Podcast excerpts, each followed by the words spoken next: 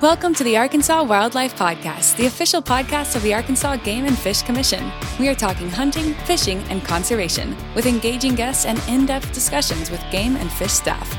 It's Arkansas Wildlife, the podcast for all things outdoors in the natural state. Welcome to the Arkansas Wildlife Podcast, the official podcast of the Arkansas Game and Fish Commission. My name is Trey Reid. I'm Assistant Chief of Communications at the Arkansas Game and Fish Commission. And we are on the cusp of spring here in the natural state. And so, naturally, we're going to talk today about turkeys and turkey hunting. And our guests today are two guys who are intimately familiar with the Eastern wild turkey. We have our turkey program coordinator, Jeremy Wood. Jeremy, welcome to the podcast, man. Thanks for having me, Trey. Well, look, Glad looking, to be here. looking forward to it. Uh, sitting next to uh, Jeremy is Johnny Carrol Sain, who is a writer from the Arkansas River Valley slash the Ozarks. Uh, he is the author of Hidden in the Tall Grass essays on rural and natural heritage. And I, I, would best describe Johnny's book as, as being about his relationship to a lot of wild critters and wild places here in the natural state, uh, specifically that River Valley and Ozark area. And, uh, a lot of essays in there about his relationship with the eastern wild turkey. Welcome aboard, Johnny. Thanks glad for coming. to be here. Thanks for coming. Well, let's start with some good news. Uh, you know, there has been a decline over the last 20 years or so in, in turkey hunting success, turkey numbers. And, but Jeremy, you, you come into the podcast today bearing, bearing good tidings. Yeah, uh, yes, definitely, definitely some good news to share. I mean, you know, we were, we were struggling for, for many years, you know, 2015 to 2019, we had probably four the five lowest reproductive years on record. But since that point, you know, reproduction's been trending upward, and we're seeing starting to see a few more birds. And this past year, um, 2022, we saw the highest reproductive um, indices estimates that we've had since 2012, 2013. So I'm, I'm looking forward to this year. You know, we're seeing a lot of jakes on the ground, but I'm also looking forward to the future. You know, for 24, 25 should be should be looking pretty good out there on the ground. Johnny, we were talking before we started our, our recording here. You you're already out listening and mm-hmm. looking and uh, you said you've you've been seeing some turkeys yeah i've seen some turkeys and, and i'm very lucky i live right next to some good turkey habitat i don't have to go far uh, and yeah we, we've seen a few uh, i've seen i actually saw a, a big swath of scratchings which i haven't seen in a long time. I, I, was thrilled when I saw that. I remember talking about it with my wife, and actually she's there with me saying how, how rare it was to see this in the last few years. But but yeah, uh, and then not long after that, we ran into the birds, um, and so yeah, it's so far I'm optimistic. Um, looking forward to the season, of course. Well, it's hard not to be optimistic about springtime in Arkansas. I was joking with some folks the other day. and I, uh, Johnny, I know you and I are roughly almost exactly the same age, and I think the the the older I get, fall was always my season when I was a young man because well, that's when we chase deer and ducks and lots of other things, and it's just, you know, it's turning cool, and you know, just you know, it it, it stirs you a little bit. But the older I get, and I think uh, I don't know if it's a counterpoint to the seasons of my own existence or or just uh, I don't like cold weather as much, but I'm looking a lot more forward to spring these days. oh no, I'm the exact same way. Yeah, and as I've gotten older, um, yeah, I'm, I'm February's rough because you yep. know it's you know you're this close, and then you get such those, a miserable yeah, month. you get those teaser days, you know, where a warm front comes through, and but then you go down to the river, the creek, and the water's still way too cold, and turkeys aren't gobbling yet. But if you're a turkey hunter, I mean, you know, optimism seems to be synonymous with spring. And given mm-hmm. the, the, the positive developments in, in turkey reproduction that Jeremy was sharing with us, there's a lot of reasons to be excited if you're a turkey hunter. Spring's just around the corner. Given that, I want to ask y'all what what is it about the wild turkey that that draws you to it? Who are you asking first? Oh, yeah. you go, John. well, um, to me, it's kind of like we were talking about smallmouth bass before the before we started this. Uh, a lot of the for me, the turkey is like a, a symbolic of the Ozarks, and that's where I, I went. Those were those were the wildest places I knew as a boy. Uh, I'm lucky to have family there, where my dad's from, and and so. Uh, hearing a turkey gobble in the spring was almost like the mountains calling, like John Muir said. You know, the mountains calling, I must go. That's kind of how it, it, the mystique is, is a big part of it. Of course, they're delicious, and they're also uh, challenging. I mean, you know, um, they, they can actually they can be uh, incredibly simple sometimes, and they can be infuriating sometimes. And I think not knowing what you're going to get. Uh, Tom Kelly wrote about that. If you read Tenth Legion, you know, one of my favorite books. Uh, you don't know what you're going to get when you sit down with a bird, and so that unpredictability that's part of it. It's just it's all of that. Jeremy, what about you? I mean, you know, and I think there's a probably a misperception among a lot of the public. I mean, they think of those of us that work in game and fish as, you know, managers and, you know, we sit in our ivory tower and make decisions, but you're an avid turkey hunter and have always been. What is it that, mm-hmm. that, that, that stirs your soul. No, for sure. And I'm not I'm not going to be as eloquent as Johnny here talking about this. Should have gone first probably. But but you know, I, I, didn't grow up hunting actually. You know, I grew up fishing, doing that a lot as a kid and it wasn't till I went to undergrad and started learning about wildlife ecology, looking to go in on the the management side of things that I really got interested in hunting. And my grandfather was big turkey hunter and so, you know, when I think about turkeys, I, I, think about going out, the first experiences that I had with him, calling in my first bird. And, you know, I, I love that story because, you know, we're sitting there and he set up behind me as, you know, often you end up doing, you know, you're trying to get up, set up on a, tree trunk and you got a caller sitting behind you, you know, out of the way of the gun so that if that bird comes in, you don't have any, any distractions, any issues. And I can remember being there waiting. We were sitting up on this little like T intersection of a little trail and bird was gobbling. We could hear it, and, and I, all I could hear from behind me was, you know, get the gun up. and I was, like, I was like, I got the gun up. I think we're good. A couple, a couple seconds later, get the gun up. And I'm sitting there, I'm trying to be quiet, not thinking I don't want to move because this bird could come out at any moment. And he keeps asking. Finally, you know, I had to lean around. I'm like, yeah, I got the gun up.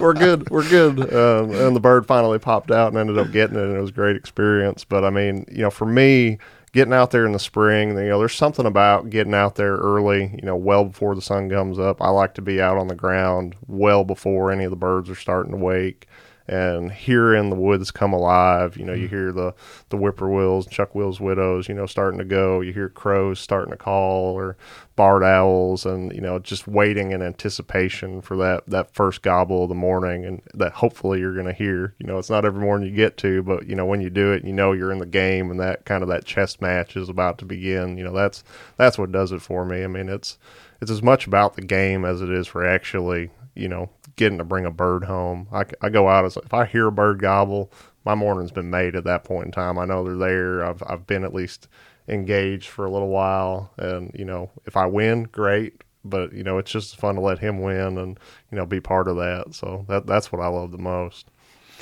Let's get back to talking about the the optimism you talked about. Our uh, reproduction looked look looks good. Uh, it's been on an upward trend the last few years quantify that for us, uh, Jeremy. What what what exactly are are we seeing? What are you seeing? Mm-hmm. So when we get out there and we look at our numbers, I mean, we're monitoring what's called the poult per hen index, and that's so simply put, you know, we go out and we elicit elicit help from the public, from staff, other agency partners to go out there and you know just indicate what they see on the ground throughout the summertime, and you know whether it's gobblers, hens, or hens with poults. And let us know what all those are. And then we take those numbers back on the back end. And all the hens, whether they had hens or, or poults or not, we calculate that out, calculate out the total number of poults, and then we just take a simple ratio of that and look at it with it at the statewide level and then within the ecoregions. And ideally, you're looking for that breakdown to be somewhere in the ballpark of about 1.8 to, to 2 poults per hen, because that's basically indicating that that bird's replaced herself and then she's also potentially replaced one more. And you think about it, you know, obviously we go out there in the spring, we're hunting males. They're not, you know, providing any inputs into the population outside of, you know, their reproductive material. So their success is judged based on those hens' success. So she's got to be able to replace herself plus plus another bird. And so looking at it this last year, we finished the season at about 1.79. So basically, oh, right, right, there, on, right, right on, the cusp, on the cusp at, at, a statewide level. But when you start teasing it down into the ecoregion level, uh, the Gulf Coastal Plain, the Delta both saw reproduction well over two. We were looking at right around 2.2 poults per hen. Um, the Ozarks and the Ouachita's were a little bit lower. They're about 1.5, 1.6. But when you look at it long term, those were nearly, you know, about a half a poult per hen higher than what we had been seeing during the 2015 to 2019 period. And those numbers, you know, there's a lot that goes into that and about how well you can sit there and put your, you know, put your pen on it and say this is exactly what it was. And you know a lot of that's fueled by the number of observations we get within our surveys. And so there's a lot of variability within that number. It's it's just as likely that even though we saw increases that they're actually stronger than what we reported. Mm-hmm. You know it could also go the other direction but just anecdotally the things we've been seeing out there on the ground it looks like you know we at least hit what we got if not we're a little bit better in a lot of places in the state And that, that survey you're talking about is, is something if, if you're a turkey hunter or just somebody likes to, you know, walk in the woods and observe wildlife, the Arkansas Game and Fish Commission would, would, would love to have your, your help. Obviously, uh, like, like any kind of data set, the more information that goes into it, the, the more accurate it, it's going to be. I know we we have discussed trying to get participation up in that. If you are interested, you can go to agfc.com slash turkey survey. Uh, that right, Jeremy? I think, I Yep. thought that was what it was.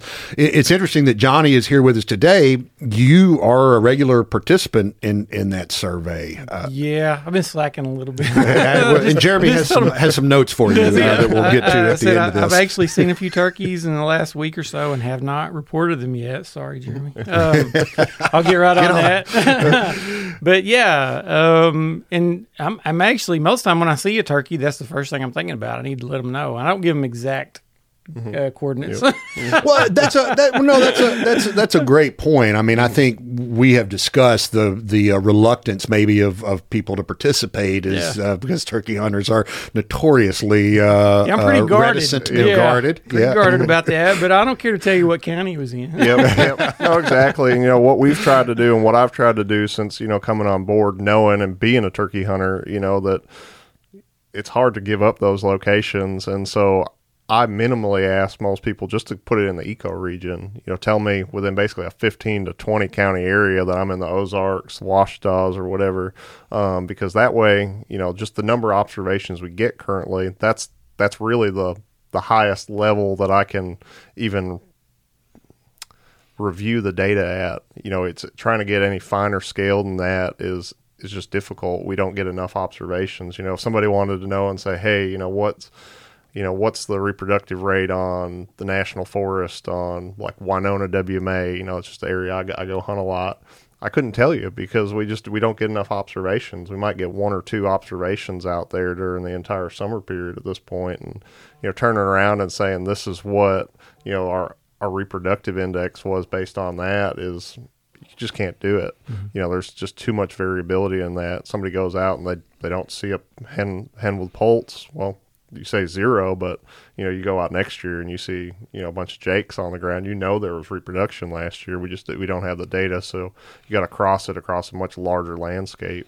Um, and so, you know, people can provide it, provide that location level at as coarse a scale as they're, they're willing to, but they can also provide it as a fine a scale as well. And what we're hoping to do with folks that do provide that data is turn around and use it um, in some, hopefully, some upcoming research to to get at, you know, some habitat suitability within the state, current distribution, where birds are at, so then we can start hopefully doing a better job of keying in, focusing some of our management efforts to improving uh, populations in certain areas or improving habitat to help populations in cer- certain areas. You know, if we see that the habitat's not exactly where it needs to be, but we've got an okay number of birds there, you know, maybe we can do a little bit more habitat work to boost those up and see them come on a little bit stronger. So we will take that information, but then when we display it back to the public in any formats, it's always at that higher level, so people don't have to fear that you know those pinpoints are out there that everybody says, "Oh man, they saw you know twenty gobblers here. Yeah. I think I'm going to be there next spring." You know, we we try to be pretty cognizant of that.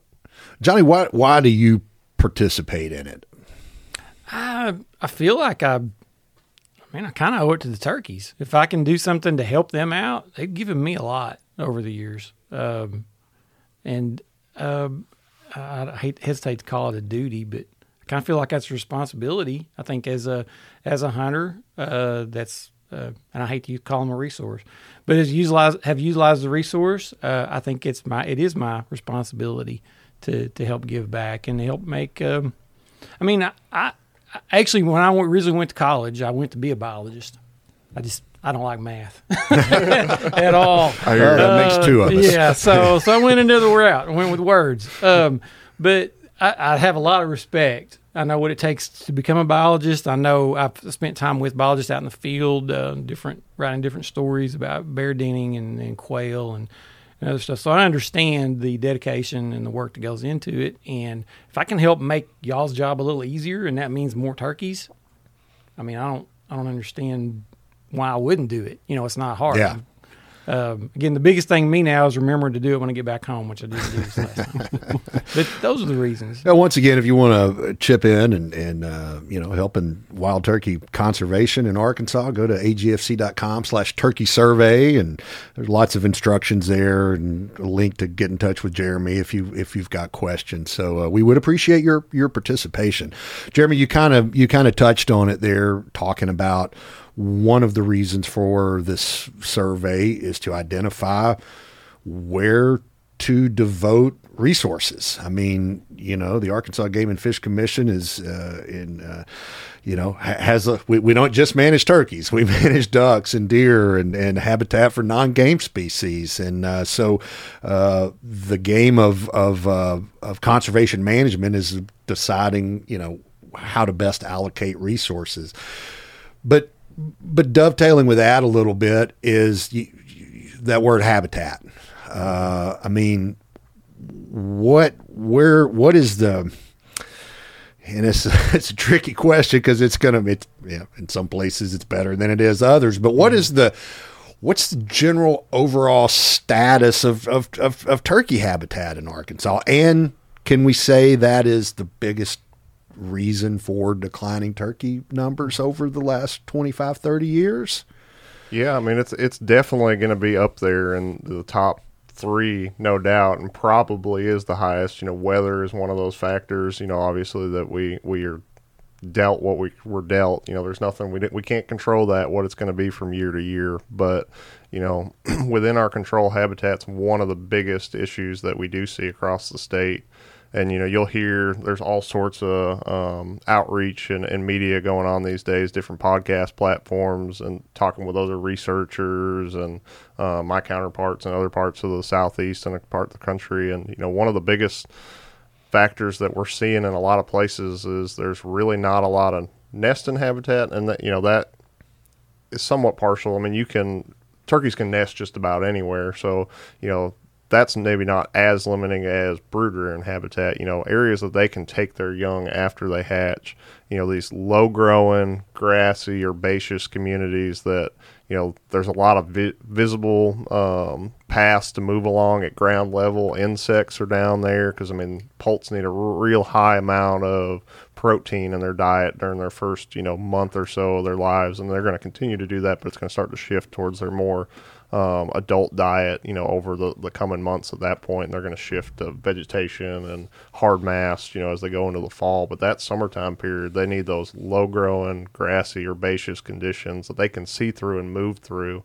And, you know, you go out some of the cattle pastures and hay pa- fields that we have in the state these days, you've got a lot of non native pasture grasses, Bahia, fescue, Bermuda, that, you know, are all mat forming. And I mean, if you go out there, one they're they're mowed down to you know just above the ground in most cases, especially if they got cattle on them. Um, or if they're grown up, they're so thick that you're not going to move through them. And if you can't move through them real easy, imagine what a poult, you know, that's the size of a, a baseball or so is going to be able to do in that.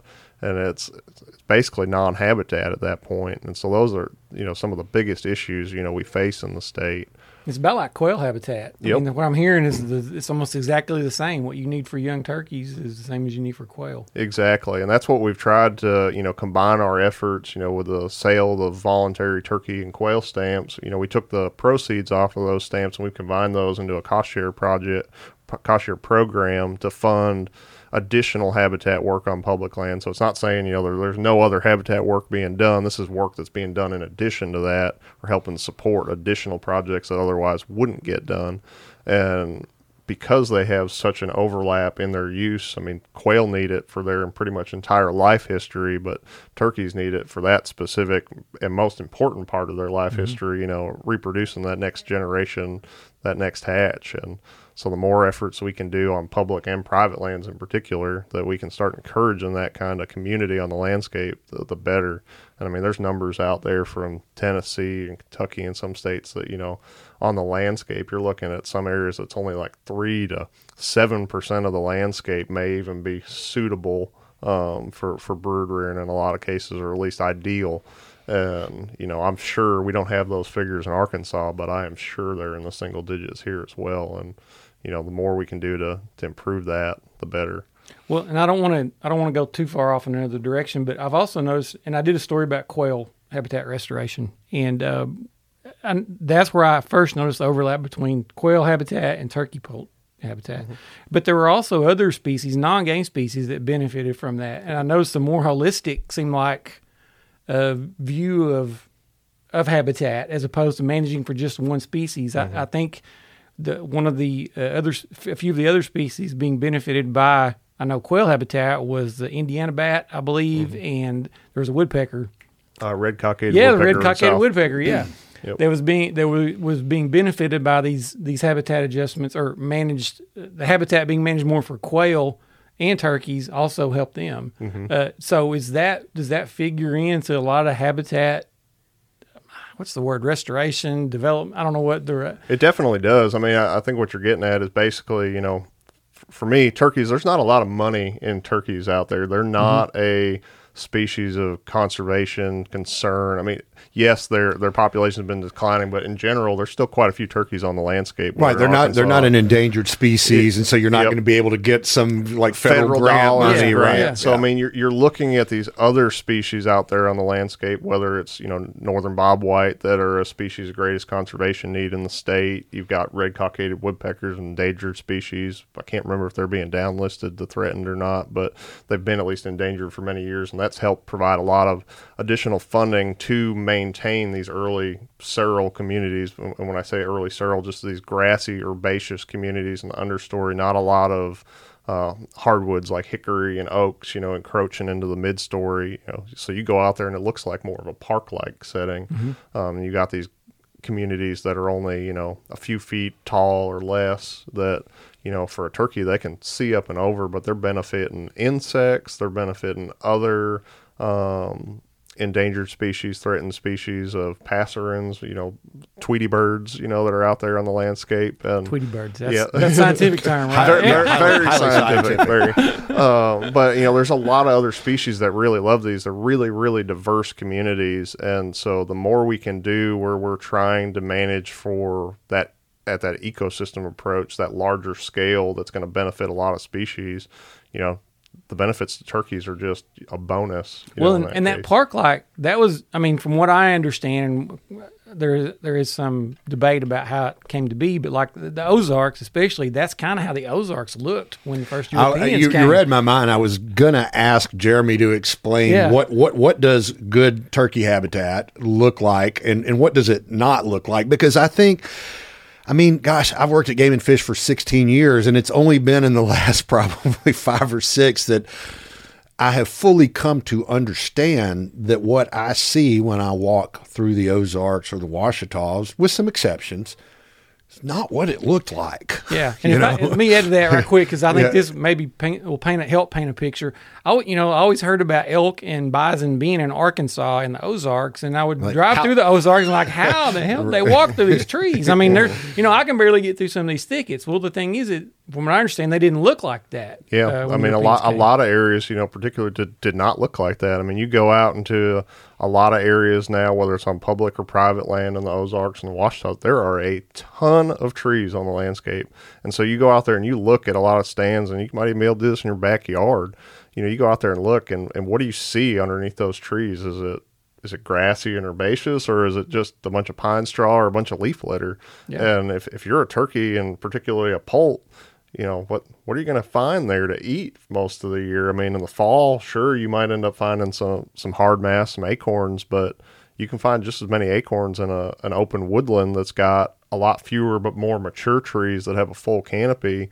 But then they've also got that grassy herbaceous undergrowth below them because the sunlight's getting to the ground, and so the birds, you know, if you have a poor mass crop, well, look at all this other vegetation, all this other forage that they can eat. More bugs. More yeah. bugs. There's more bedding cover for deer, you know, to hide in. I mean, that's the thing. You, you get out there, and a lot of people, I think, because the habitat has changed so much, and, and most people, you know, like my age, you know, grew up probably experiencing what the habitat looks like now and just used to go out and say well there's you know turkeys out in these hardwoods and it's thick and you know there's nothing on the ground and there's like it's, that's where is, the birds are. there's a perception this is what it's supposed to look yeah, like. yeah. Mm-hmm. it's, it's, some other writer in ecology i think wrote about uh, shifting baselines and mm-hmm. so things mm-hmm. move a certain way and, and the generations that are living through that never saw the way it was before think yeah, yeah. this is just the way it's always been mm-hmm. and and the ozarks have not been at all like what they look now and i mean you can go mm-hmm. back i've seen pictures of my when my dad was a kid he grew up in newton county and back then there were no trees i mean they just mm-hmm. logged the whole thing you know i mean uh, and so what grew up was this really unmanaged for the most part uh, forest that just became a thicket um, and that's, I mean, that's what we see again today. Mm-hmm. Yeah. Let's let's shift gears a little bit and talk about what what are we doing about it. Yeah, I mean, so, what? How do how do we how do we fix that? Uh, understanding that although there are large swaths of of public land, mainly national forest land, and you know, game and we're talking three and a half million acres, counting national forest and other federal lands and game and fish lands, but uh, that's 10% of the land base of Arkansas. Uh, in that context, how, how do we create better habitat not only for wild turkeys, as Johnny pointed out, but a holistic approach to at the ecosystem level that's good for turkeys, it's good for quail, it's good for Tweety birds, a scientific term I learned just a few minutes ago, and, uh, and, and so many other things. Pollinators, I mean, you know, all those that, that herbaceous understory you're talking about, and the forbs. I mean, that's that's you know we've all heard about you know the the uh, decline of pollinator populations, which is pretty pretty crucial component of uh, life on Earth. You know, but uh, w- what are we doing about it? What what what what? Where can we point to some successes, and what what can we do uh, additionally to to to make things better? Yeah, so I mean, definitely you know, on our, our public lands, particularly, there's been a lot of push. You know, prior to my you know arrival, even with the agency, which about five years ago, we've we've had a big push for uh, quail management and restoring woodland savanna type conditions on some of our WMAs. So we've got some focal areas that are out there, and you know what we're doing there is removing some trees. You know, going in either mechanically and, and mulching trees to really set it back quickly um, or in a lot of cases, we're using chemical applications going in and killing some of those mid-story trees, maintaining um, a lower density of just the mature overstory trees and releasing that understory um, with some sunlight, and and then in addition providing or applying a prescribed fire onto the landscape. And you know, fire is is a tool that we have in our toolbox, and historically would have maintained a lot of the state, you know, across from the Gulf Coastal Plain all the way to the Ozarks. You know, we would see that naturally occur. We would have seen Native Americans lighting fires and maintaining these early um, successional communities, seral communities, grassy herbaceous communities. I get I get stuck, you know, being a biologist talking in no, terms that may may start, you know, being difficult to understand. You know, if somebody asks me what's early seral habitat, and let's say it, gotta you know, get it down to the weeds and say it's just grass and and forbs or herbaceous plants. Um, so it's going to maintain those kind of conditions, and and it needs to be burned frequently. I mean, you don't maintain those conditions without seeing fire probably on a less than a five year interval, and in a lot of cases, you know, two to three years. Um, and and that constant um, active management, if you will, you know, nowadays is, is necessary to maintain those habitats because otherwise you end up seeing a lot of that woody um, encroachment come in. So you'll see the hickories and the oaks start coming in. As soon as those, you know, start leafing out, they're shading out everything else underneath them, and it's starting to, you know, choke out, you know, the beneficial plants at that point in time. It's, it's yes, you, you need some of that to maintain future forests, but it's on a pretty slow process. You don't need a lot of them. You only need a few trees here or there to make it through a fire, you know, in a little bit of a shadow um, to restore or maintain that you know forest long term. Um, but but putting that sunlight on the ground is, is immensely necessary to you know maintaining quality populations of birds um, on the landscape. Well, I know Chris Colclasure uh, shared with me, and I, I wasn't didn't know this. That I mean, I knew that fire was part of Arkansas and specifically northwestern Arkansas uh, ecology. I mean, that's you know, for again whether it was man you know man created by, by indigenous people uh, or you know natural or whatever. But um, he was telling me that like the oak hickory uh, ecosystem, you can you can tell it's designed for fire just by the way the leaves lay on the ground. Yep. Yeah, they cur- they curl yeah, up. they and curl that up. allows and the like, air to dry yes. them. And he said like a maple, when it falls, it lays flat. Yep. And there were some other species he mentioned. It's like, oh man, I hadn't thought about that, but he's right. Yeah. I mean, it's tender on the ground, and yeah, there's room for air to get around there and circulate. It's made to burn. Yep, exactly, and it's that's that's what was here. So I mean, you sit there and you remove that, and you get all these other species like maples and beech, and that come in, and they're, they're more of a climax forest, and mm-hmm. they they retard fire. I mean that that's what is happening. You know, when they lay down flat and the moisture sticks to them, you know, fire's just going to hit those areas and go out. And so that's what we're trying to encourage in a lot of places, try to remove a lot of those undesirable species that have started to encroach into the uplands. You know, they would have historically been down in the, the lower draws, you know, along creek bottoms, things like that, places like that that wouldn't have burned as mm-hmm. much.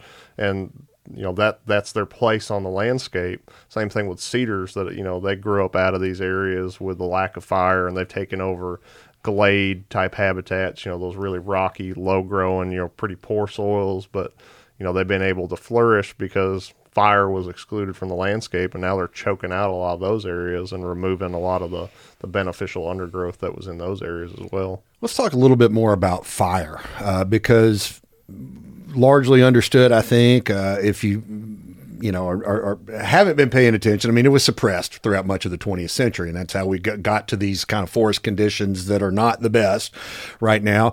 It, it feels like, I mean, I've noticed in, in my nearly two decade career here that we've, I think we've we've we've turned the corner on that con- mm-hmm. considerably.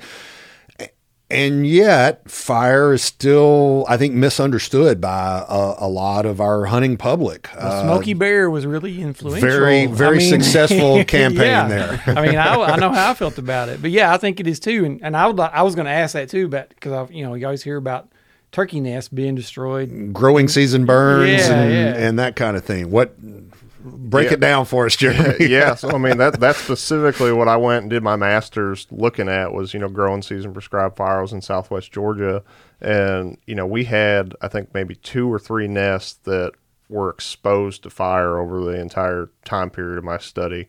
Um, and they were burning, you know, relatively small acreages, you know, a few hundred acres, you know, at the, the most, and scattered across the landscape. And so the reality is, most of the areas that are targeted for prescribed fire tend to be on the, the far end of their their age. You know, since they they were last burned, so they've grown up and they're starting to get thick. They're starting to get that woody encroachment, and the birds are actually starting to avoid those areas. They they generally tend to like to go and nest in areas that were burned. You know, a year, two years ago. Once you start getting up three or more years, it's starting to get fairly thick in there, and it, it actually becomes a little bit more of a trap for them.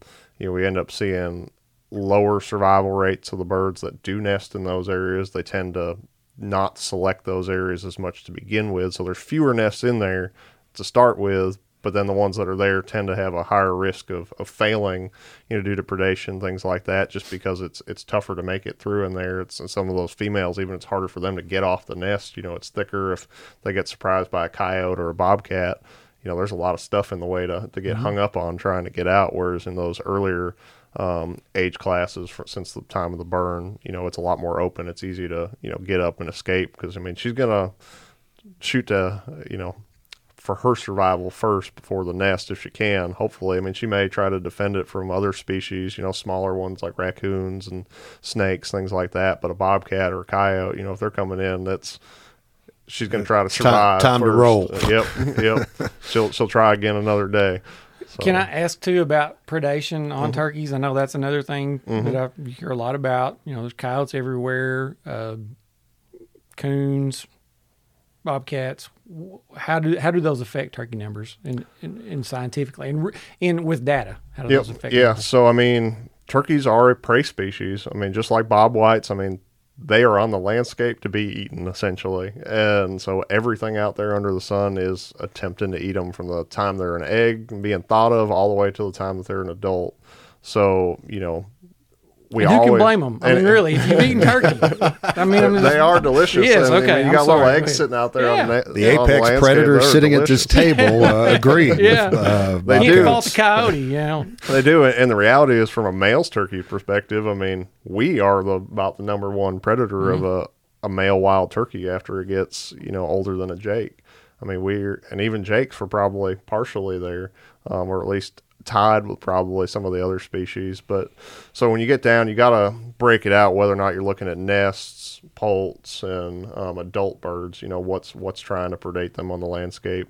Eggs, you know, you're looking at things like raccoons, snakes, possums, um, skunks. You know, they'll be out there, you know, meandering through. If they smell a nest, they may try to go in there. The hen may try to, you know, keep them off. And, you know, there's a lot of opinions out there um, these days as to what's exactly going on with some of those species. Are they truly the predator? Are they depredating the nest? Are they scavenging the nest? Um, and you know some of that it's just been really difficult to actually go out and assess it's really difficult to put a camera up on a nest and actually get the birds to to stay put you know we, we've seen abandonment issues and things like that trying to put cameras up so i tend to you know if people bump birds off a nest this spring you know just leave it alone don't don't try to go back there and put a camera on it you know the next day or something like that the more issue you know more times you go in there and approach the bird, the more likely she is she's going to leave leave that nest. And and then what have you done at that point in time? You you set things back a little bit further. So just just leave her be and let her you know do what she needs to do to get that nest off. Um, and then poults, you know, you start seeing things like some aerial predators come into the mix, red tails, um, owls, whether great horned owls, barred owls, um, you know, all those species will potentially try to predate young on the ground, foxes, coyotes, bobcats. Um, and foxes and, are not foxes. They tend to be more of a um, scavenging type predators, not you know chasing birds down as often. But you know coyotes and bobcats obviously are going to be going more after those young and those adult birds in particular. And you know a lot of people complain about the coyotes. They see them. They see occasional pictures of birds, you know, being carried in their mouth across a food plot on trail cam, things like that. But you know that's that's the least of my worries. You know, if I was a turkey, you know, on the landscape, there there's birds that are aware of them. You'll see pictures of them, you know, sharing a food plot or a feeding site, and the birds, you know, they're aware that that coyote's there, but they don't see it as much of a, an immediate risk or threat. You know, they're going to pay attention to it because if it does try to come in there and take them, they're they're going to get out of there. But you know, species like a bobcat that's more of a stealthy predator, that's the ones that they don't really see, and you know, tend to probably be a little bit more successful on birds um, across the landscape. And so those are, you know, species that I, I put a little bit more stake into or stock into, you know, the success of what they're going to do. But they're also not as, you know, ubiquitous on the landscape. There's not as many bobcats running around out there as there are raccoons and species like that. So, you know, those direct adult threats aren't as big of a deal. And doesn't good habitat or quality habitat help resolve some of those predation problems?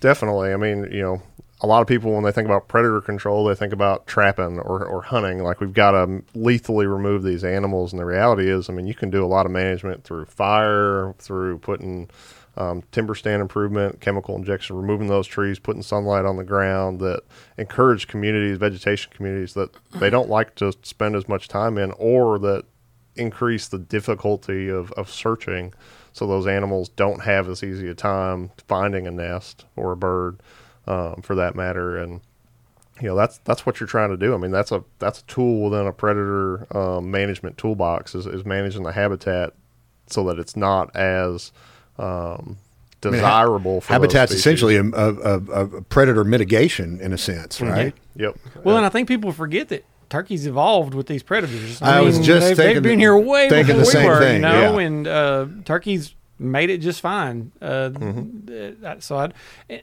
I don't know that there's an increase in coyotes or bobcats, and, and I don't think there is. Uh, there may be some in raccoons for other reasons, but Mm-hmm. but yeah, they've always been here. Yep. Um, so I don't see that I think some people try to cast them as a new villain, and I've, I've never yeah, understood. I think that. you're right. Yeah, and uh, they're definitely not new. They, they've been here. I mean, coyotes, you know, they moved in probably over the last century or so. You know, as you had red wolves and other things, kind of. Still, you had large- large predators, but there was a large predator here that was maintained probably at some lower densities than coyotes do. But in general, we still had them, and so it's not a new experience. I mean, for any of the birds, especially that are on the landscape nowadays, that they've known all of these predators their entire life. You know, there's some argument that you know the land use changes that we've put in have managed for better predator habitat than um, or, or predator species, you know, their habitat needs than a lot of these, you know, prey species like turkeys and quail. Um, you know, the, the more we can do to try to improve the habitat for those species, the less likely, you know, predators are going to have an easy of a, a meal, you know, if you will. Um, than they do now. It's going to be harder for them to move across the landscape and, and find those you know nests or or find those adult birds. All right. So as this podcast is is dropping, we're mid March. We're still, um, we're still a few weeks away from turkey season, and some hunters would point out that we are over the last few years even farther away from the opening day of turkey season than, than, than we may have been 20, 25 years ago, uh, or even uh, 10, 15 years ago.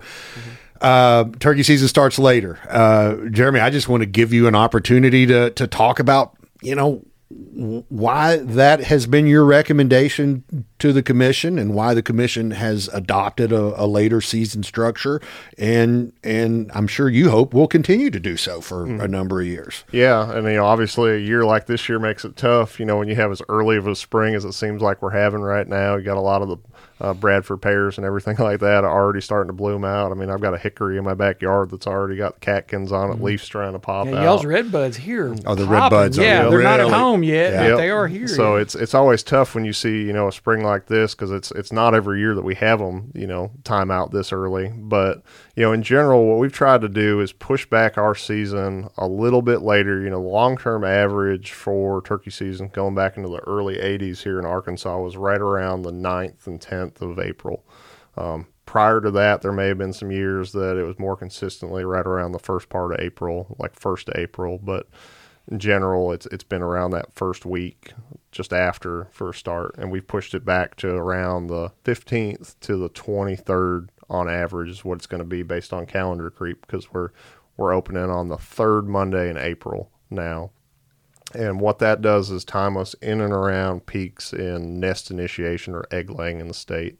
So going back over the past 20 to 30 years with turkey research, with observations from our turkey and quail pop population survey that's run through the summertime. Well, it's run year round nowadays, but you know, on those observations from June through August, you know, we can backdate based on the age estimates that we get of those poults when they were were hatched, when that nest was likely laid and incubated. And that tends to fall right around that 19th of, of April. And a lot of that's fueled by day length. It's, you know, it's not nothing to do with the temp, or probably has some to do with temperature and things like that. But in general, day length has more influence on the timing of nesting than the latitude within the state or even elevation probably within the state.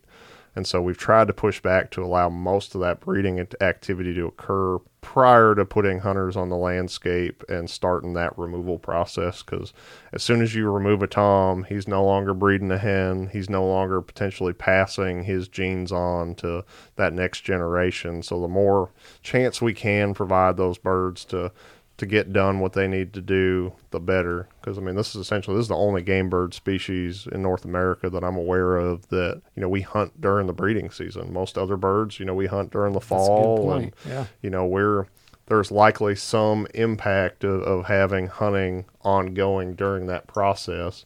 So we're trying to allow most of that or a good majority of that process to occur prior to, you know, putting hunters out there on the landscape and removing birds so that hopefully more of that reproductive process occurs on the front end. Birds start to, to go to nest and kind of become more synchronous, if you will. Because right now, what we're seeing in a lot of research out there is that that reproductive process in a lot of states, particularly in the southeast, is stretching out over a long, long period of time.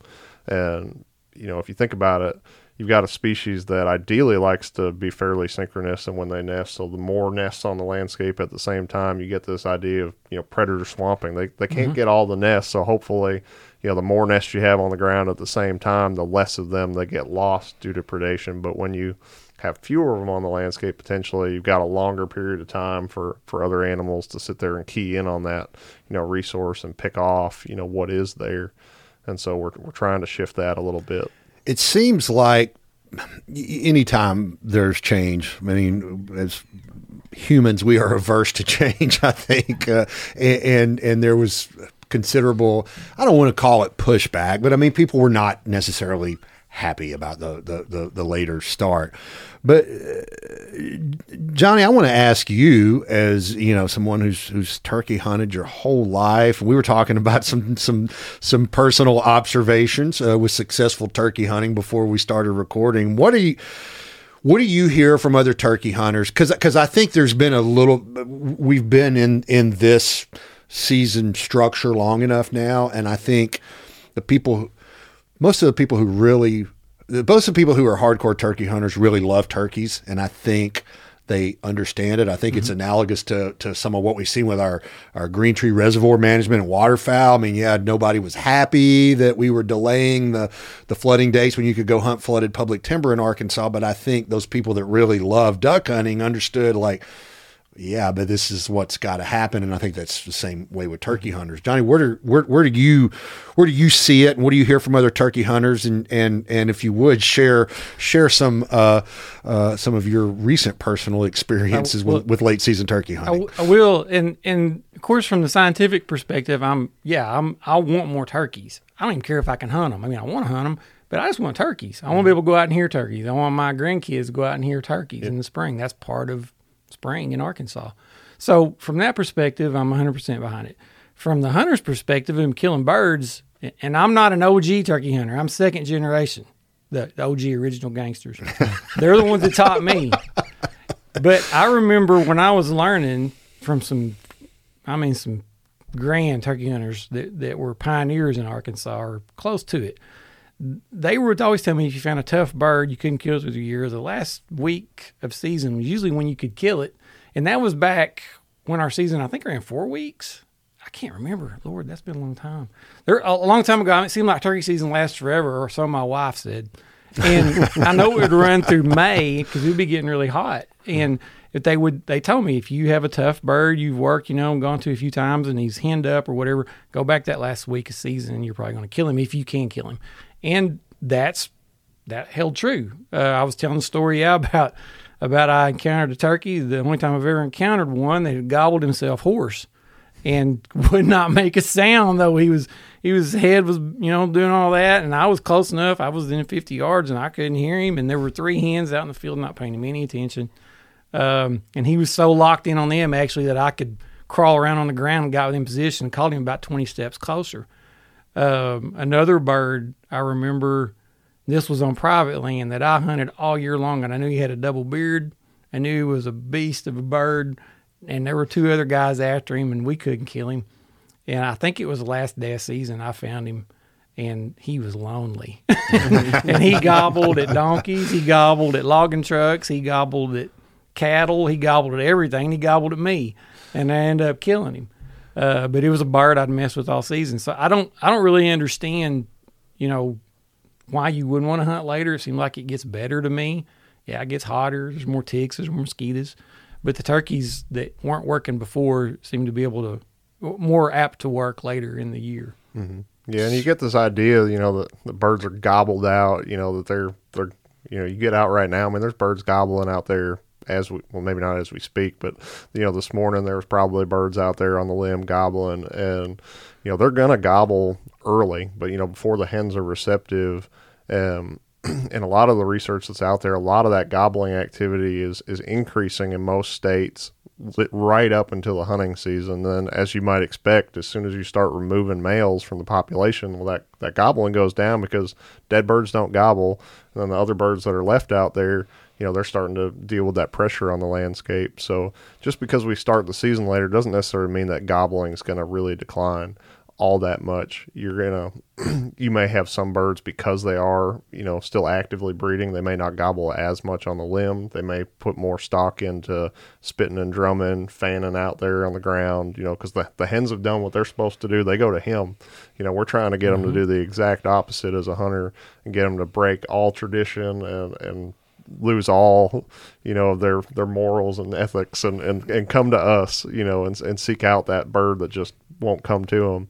Um, I'm losing my train of thought here, but you're getting excited uh, thinking about turkey hunting. you can tell it's springtime. yeah. You can tell it's springtime. Well, so, so turkeys don't have a quota on gobbles. I mean, they don't have a limit. no, no, exactly. Okay. I mean, I, and even the last couple years, you know, I'll talk to some folks. Oh, I haven't heard a gobble, you know, all season, and you know, it's like, well, I, I, went out yesterday and I heard one, you know, just rattle off the limb. I mean, 130 gobbles here, you know, before 7 a.m. And I've, I've had that happen the last week of the season, you know, on some areas. And, you know, those birds are gobbling. It's each one's got its own personality. And so you just, you never know what you're going to get out there. You got some birds that just won't gobble much, but there's still a lot of, lot of action, a lot of activity and fun times that you can have late later in the year. And later in the year, the creeks are warmer, so you can pack a fly rod.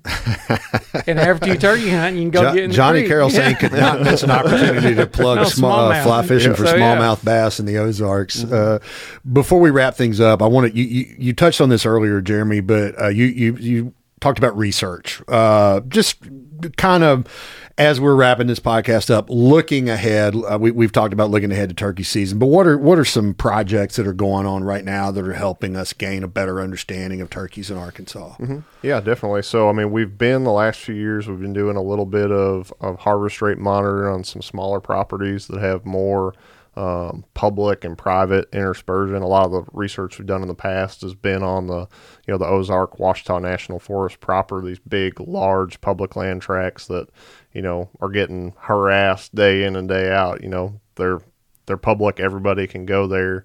Um, so, but we wanted to look at some of these other smaller areas where you've got more of this interspersion with with private land because you know those birds are going to be moving freely between those different properties and dealing with very different hunting pressures throughout the season depending on where they're at and see if those harvest rates line up and so far they do seem to be a little bit lower, which is encouraging to see. They seem to be more, at least within the historic literature, where where we should be versus you know the those larger public land tracts that we were seeing significantly higher harvest in a lot of areas.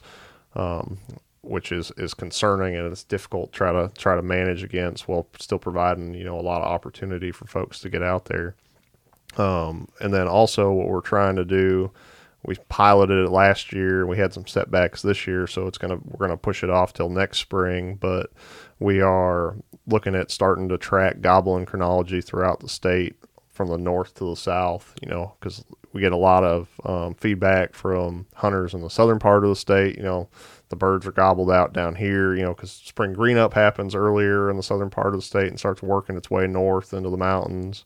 Um, you know, I don't anticipate there's going to be a lot of changes um, in gobbling activity across those regions, but this is going to give us very consistent, non-biased data that's consistent from the north to the south and how it's required acquired.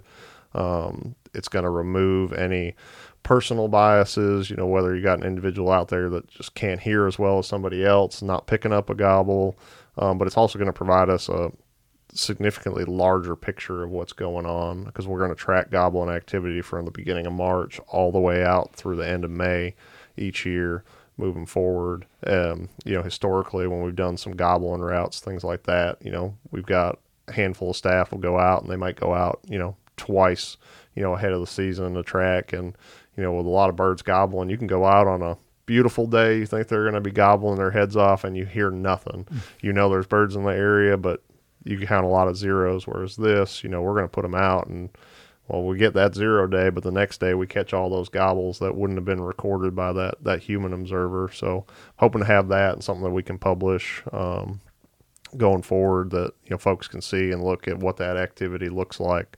statewide in these different areas.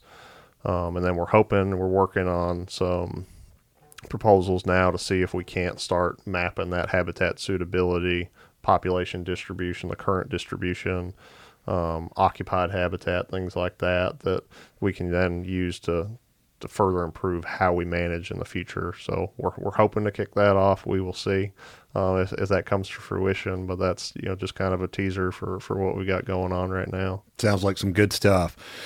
Well, guys, uh, it has uh, been a blast. Before we wrap things up, Johnny, I want to give you a chance to uh, plug plug your book. Uh, n- not just because I, I, want you to sell more books for you, but I, I think uh, anybody who loves the outdoors, who loves nature, uh, who loves good writing would would benefit by consuming the words in here. I've read it, and it is fantastic. Well, I'm not good at plugging myself, but which is why I'm forcing you to do it. I actually, I've been writing for about ten years for various publications Outdoor Life, Field and Stream, Bitter Southerner, um, Hatch Fly Fishing, uh, MidCurrent Fly Fishing. And this is a collection of, I think, the best essays I've written uh, for a lot of those publications. Um, and I originally actually put it together. I was just going to make it. I was I wanted to publish it and have it for my grandkids. Um, I'll be some. I'll summarize here. My dad passed when I was young, and he never met either one of my daughters. And I know they have a lot of questions about who he was, what he did, who he was as a person, and they didn't have any record except my memories and memories of other family members. So I wanted something I could give to them. And then I actually sold a few that I didn't expect anybody to buy any, and I sold a few. So I I rethought that, and so now it's available. Uh, it's available on Amazon, Barnes and Noble, um, and uh, and if you're in Jasper, and Jasper, actually Emma's is closed up though. I know. It's heartbreaking. It is. That's where I, just, bought my copy I, at the Elk Festival just, last year. She just posted it yesterday. The oh, Emma's Museum man. of Junk is closed, officially oh, closed. Yes, that's, that's but disappointing. There are new outlets there, and actually up going up Highway Seven. My my grandparents my grandparents opened a who'd have thought it gift shop on Highway Seven. And my uncle ran it for forty years. He just it just changed hands to another family member but you, you can buy the book there unless they've run out. That's uh, just north of Lurton. Yeah, correct? just north of Lurton, and then just south of Lurton at Sand Gap, Pelsor, yeah, yeah. Uh, Hankins General Store. They sell them there. Um, there's just a few other outlets. I'm working on that actually, getting them out into other places. But um, Anyway, well, it's, it's, a fantastic book, well, and uh, any anybody uh, who who enjoys uh, turkeys, the subject of this podcast, or as I said, just uh, uh, the the Ozarks in particular, but Arkansas's outdoors, I think would uh, would would enjoy reading it. Guys, it's it has been a blast. It's been very informative. I think I learned a couple of things that Johnny is not an original gangster, but he is he is the second generation of OG right. turkey hunter, and that it is okay in the biological community to use the words Tweety birds to describe uh, pa- passerine birds. It's a good summary uh, of the podcast. It's been, it's been fun, guys. Uh, uh, Jeremy Wood, Turkey Program Coordinator for Arkansas Game and Fish, Johnny Carrol Sain, uh, Arkansas writer. Thank you both for being here. We'll see you next time on the Arkansas Wildlife Podcast.